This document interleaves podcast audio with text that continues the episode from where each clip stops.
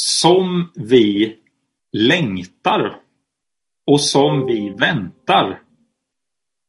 Är det någon som håller med mig om det? Är det någon utav er som känner detta att Åh, nej, men nu längtar jag, nu väntar jag på att det ska bli någon form av förändring. Nu är jag trött på det här eh, situationen som vi liksom lever i. Vi längtar och vi väntar efter en förändring. Vi önskar att nu borde det väl kunna ske. Vi hoppas på det där. Och Jag skulle bara vilja säga en sak eh, så här innan jag eh, predikar idag. Att En sak som faktiskt är sann det är ju det att det kommer inte för alltid fortsätta att vara som det är nu. Eller hur? Visst är det så? Det kommer inte alltid fortsätta att vara som det är nu. Det kommer det inte göra. Utan det kommer bli en förändring. Vi vet det därför att Jesus har lovat det.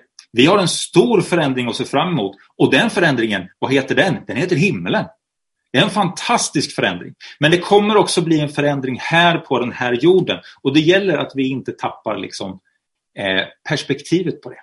Vi lever i detta att, nej men gode Gud, varför kan du inte liksom ändra på det här nu då? Vi önskar att vi ska få träffas igen, att vi ska få kunna tillbe igen, att vi ska få kunna be tillsammans igen, att vi ska kunna träffas som församling igen. Vi längtar och vi väntar. Och ändå så är vi inte riktigt framme än kanske. Men vi vet om en sak. Det kommer fortsätta så här för alltid. Alltså vid ett administrationsmöte så brukar man ju eh, försöka ta upp lite grann omkring församlingens vision och försöka också ge en inriktning om, om var vi är och vart vi ska någonstans. Jag ska, vi ska försöka göra det lite längre fram i det här mötet. Men nu så skulle jag bara vilja ta med dig till Lukas 3 och 15 där det står så här. Folket var fyllt av förväntan och alla frågade sig om inte Johannes kunde vara Messias. Johannes döparen pratar vi om alltså. Men han svarade dem alla, jag döper er med vatten, men det kommer en som är starkare än jag och jag är inte värdig att knyta upp hans sandalremmar. Han ska döpa er med helig ande och med eld. Han har kastskoven i handen för att rensa den tröskade säden och samla vetet i sin lada, men agnarna ska han bränna i en eld som aldrig slocknar. Johannes pratar om Jesus förstås. Och han talar om det unika som Jesus kommer med. Eh, att Jesus kommer med ett nytt liv ifrån Gud. Ett liv som inte kommer att förstöras. Ett liv i och tillsammans med den helige Ande. Ett liv som brinner, som är fyllt av liv. Och vi kan läsa om hur de första kristna i Apostlagärningarna fick vara med om, om att ta emot det här livet att få vara med om pingstdagen när, när de får ta emot den helige Ande för första gången. Men sen får vi också läsa om hur de gång på gång på gång på gång på gång på gång får vara med om att bli uppfyllda av helig Ande. Och jag tänker att eh, det här är ju naturligtvis sant för dig och mig också, eller hur? Vi får ta emot det här livet ifrån Gud, ifrån Jesus. Vi får ta emot det eviga livet från Jesus och vi kan få leva i den här dagliga kontakten med den helige Ande, i Andens närvaro. Och när man har gjort en erfarenhet av den helige Ande, när man har fått uppleva Guds närvaro på det sättet, då förstår man också det här att, att Gud, dö, Gud döper med, med, med eld. Alltså det, som, det är svårt att förklara egentligen. Vad är det som sker när, när anden finns där? Ja, men ett sätt att förklara det är ju att det känns och upplevs som att det är som en eld som finns där inuti. Någonting som är levande, någonting som är verksamt, någonting som är pulserande, någonting som är värmande. Det finns där på insidan och, och man kan verkligen känna av det. Som en eld. Jag tror att det är så här att du och jag, vi behöver den här elden nu mer än någonsin. Och samtidigt så kanske det här är en av de allra svåraste tiderna för oss att faktiskt finnas kvar i den här elden. I Romarbrevet 12 så står det så här. Er kärlek ska vara uppriktig, avsky det onda, håll fast vid det goda, visa varandra tillgivenhet och broderlig kärlek, överträffa varandra i ömsesidig aktning, slappna inte i er iver, håll er brinnande i anden. Håll er brinnande i anden. Alltså det är ju lättare sagt och gjort under de här förutsättningarna. Men jag tror att det finns några saker som vi kan komma ihåg och som vi kan ta eh, hjälp av. Och jag vill, jag vill bara kort nämna de sakerna. För det första så tror jag att du ska ställa dig frågan hur, var och när upplever jag att jag är i Guds närvaro? När upplever du att du är som närmast Gud? Det har gjorts undersökningar bland kristna där man har ställt de här frågorna och sen har det visat sig att ja, det finns många olika svar på det. Och det finns, eh, om jag kommer ihåg rätt i alla fall, nio olika sätt eller nio olika vägar som människor upplever att här är jag nära Gud, här upplever jag den helige Ande, Gud gör någonting med mig i mitt liv. Och Nu ska inte jag gå in på de här nio olika vägarna, eh, men jag tänker så här, att du egentligen redan vet om du känner till de där vägarna som Gud har för dig. Det är ungefär som de här kärleksspråken som, som eh, finns, som du har hört om de där fem kärleksspråken som du och jag kan uttrycka oss med gentemot varandra. En helt annan predikan, så det tar vi inte heller nu. Men, men det är också så mellan dig och Gud. Alltså du har ett kärleksspråk med Gud. Gud talar till dig på ett speciellt sätt. Han kommer dig nära på ett speciellt sätt. Och då gäller det att du ställer dig frågan, vad är det för någonting som får mitt inre att brinna?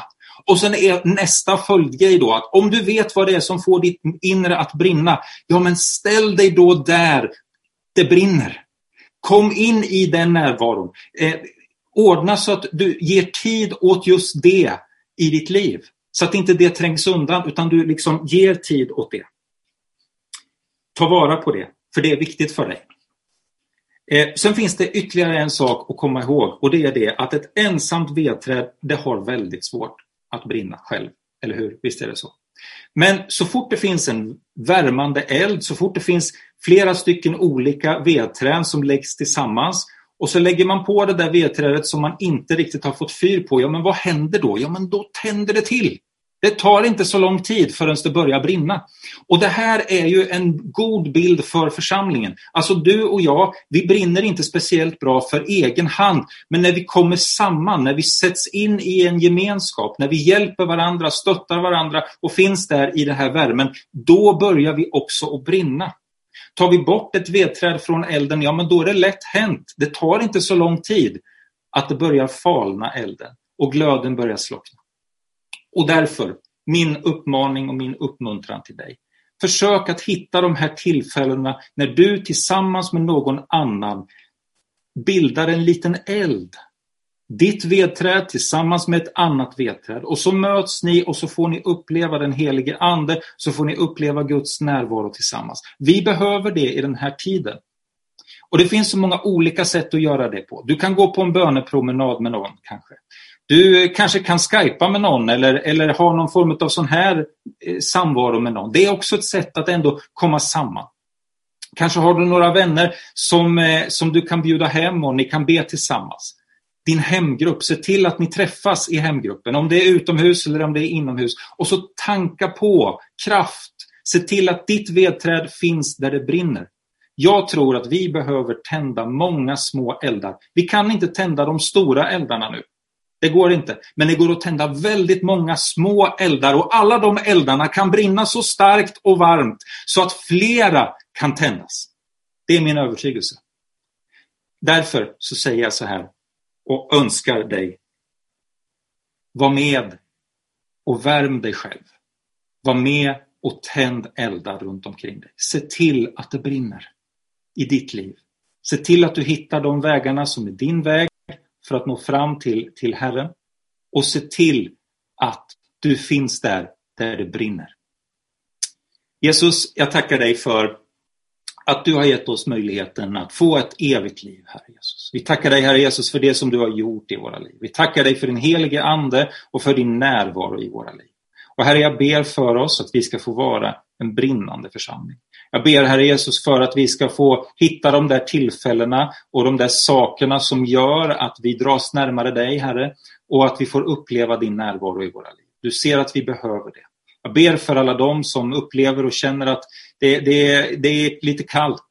Det är inte tillräckligt varmt. Jag ber om att, att vi alla ska få kunna komma in i elden, Herre Jesus, komma in i värmen, Herre Jesus. Jag ber om att det ska få vara öppna eldar, Herre Jesus, där många kan värma sig omkring.